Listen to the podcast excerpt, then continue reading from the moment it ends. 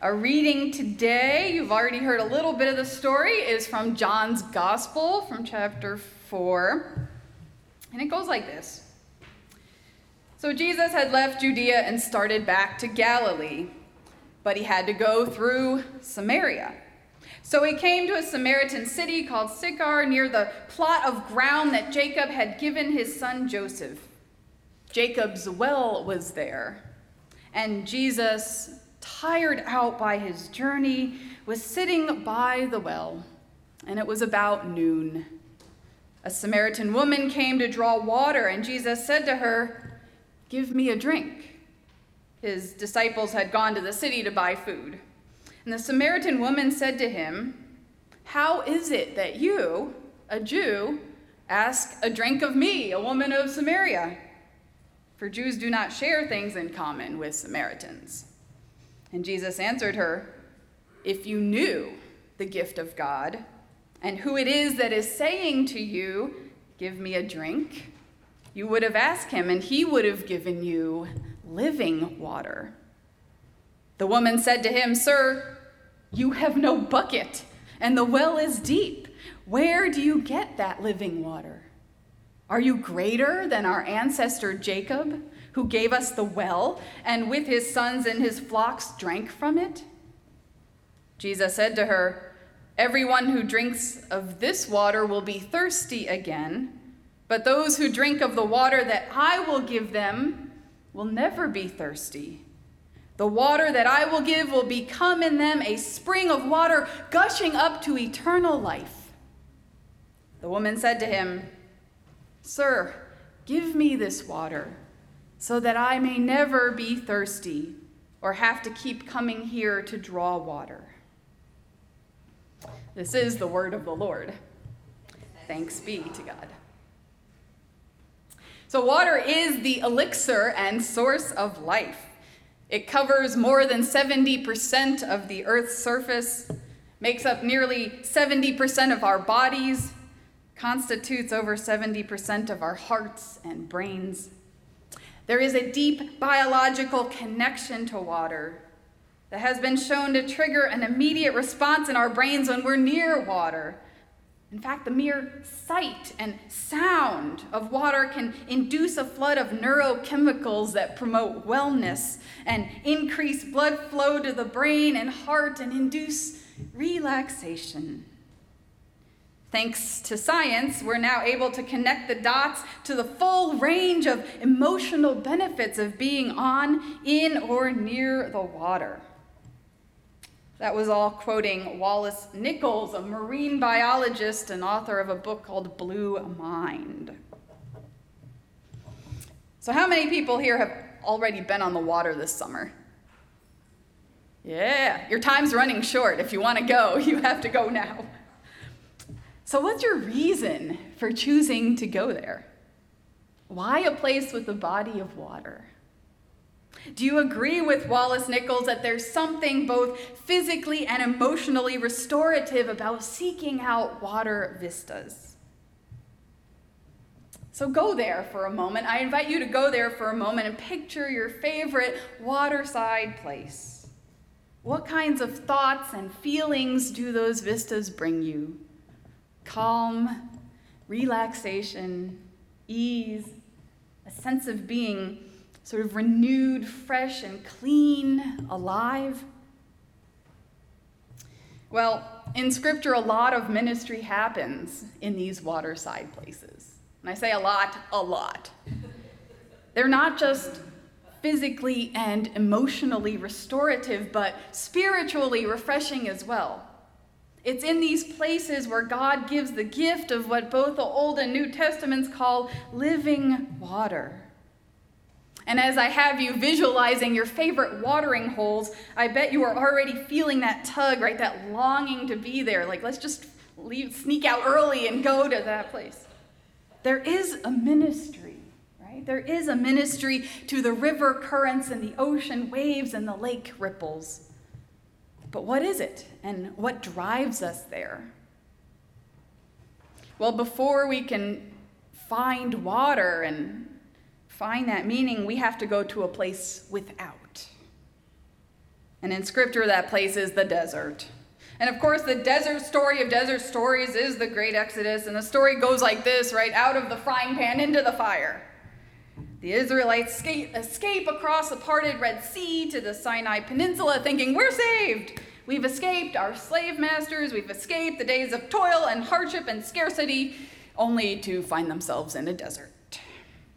And for a while, you know, for a while they don't mind. Well, we'll, we'll just make a straight beeline for the other side. We'll cross the desert. We'll be home free.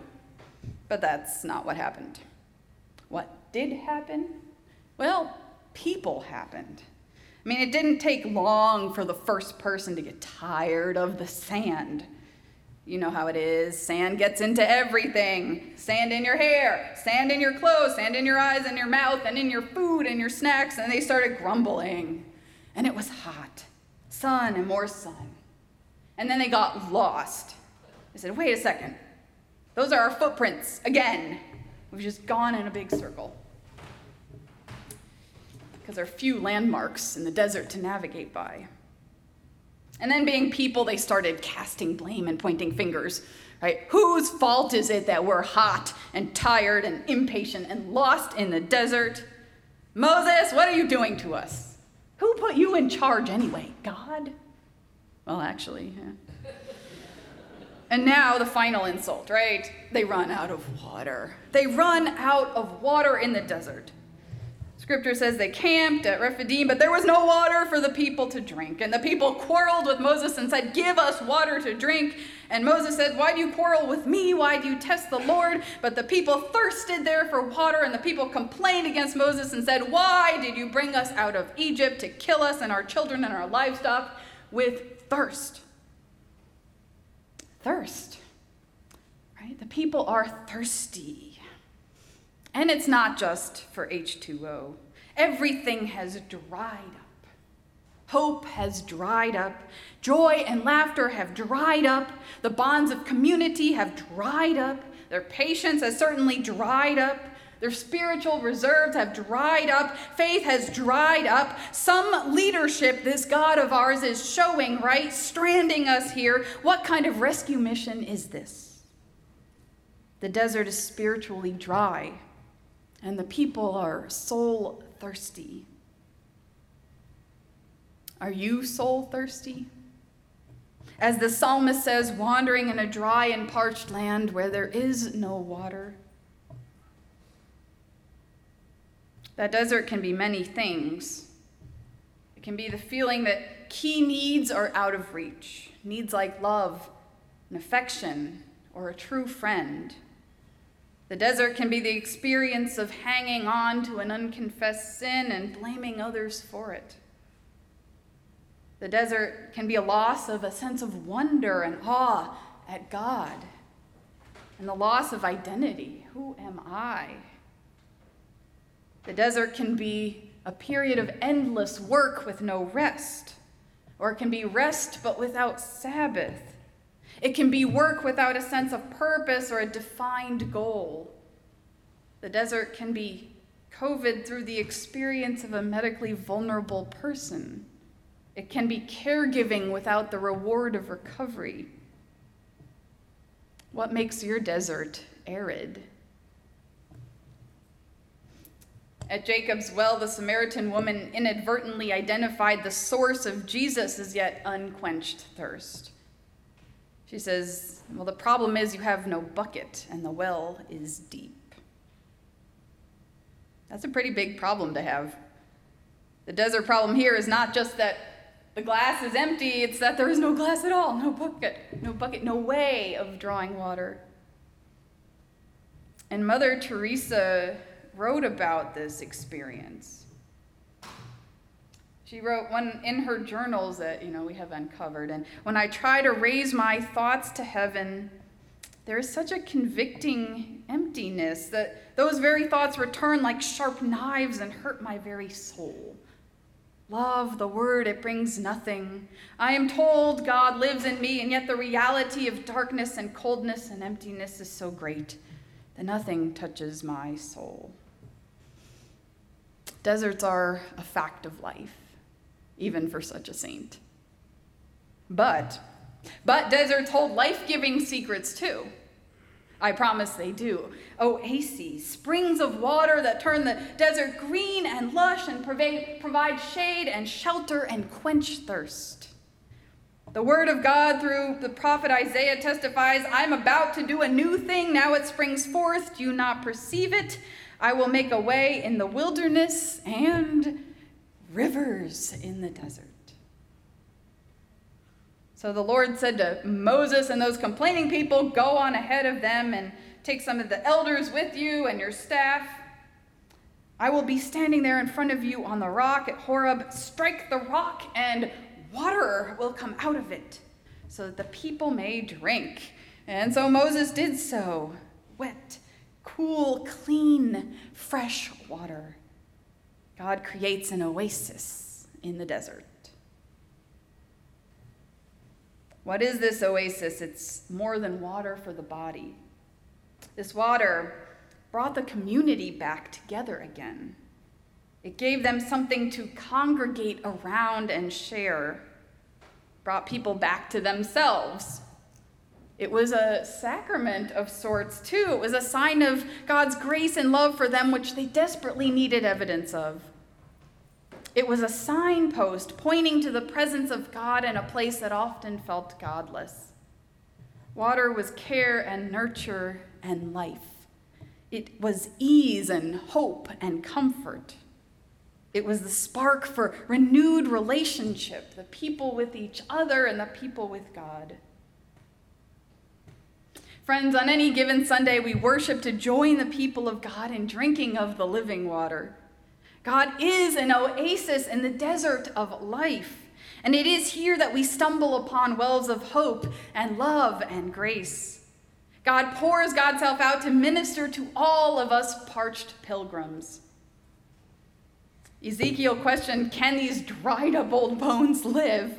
And God's answer is resounding yes, yes.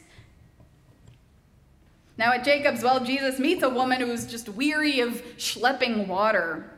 As soon as her bucket is empty, someone is thirsty again, and off she goes to fetch more. The water is never enough. It's just never enough to satisfy. The heat and the desert encroaches, and she can barely hold it at bay. Jesus sees the weariness in her soul, the days filled with thankless tasks, the lack of care and appreciation, the pointlessness of working so hard for nothing to change. And Jesus suggests that there is a source of water that will keep her going not for an hour or a day or a week, but into eternity. A source she doesn't have to schlep buckets to tap into.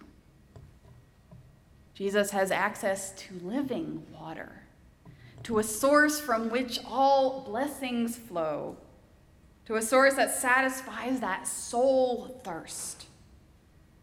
And the woman eagerly asks after it because that offer hits home. She's like, Yes, that's exactly, that is exactly what I need. Is that what you need too? Jesus said, The water I will give will become a spring of water gushing up to eternal life. In Jesus Christ, we face an oasis do you care to drink? To drink deeply and be satisfied? In the name of the Father, Son, and Holy Spirit.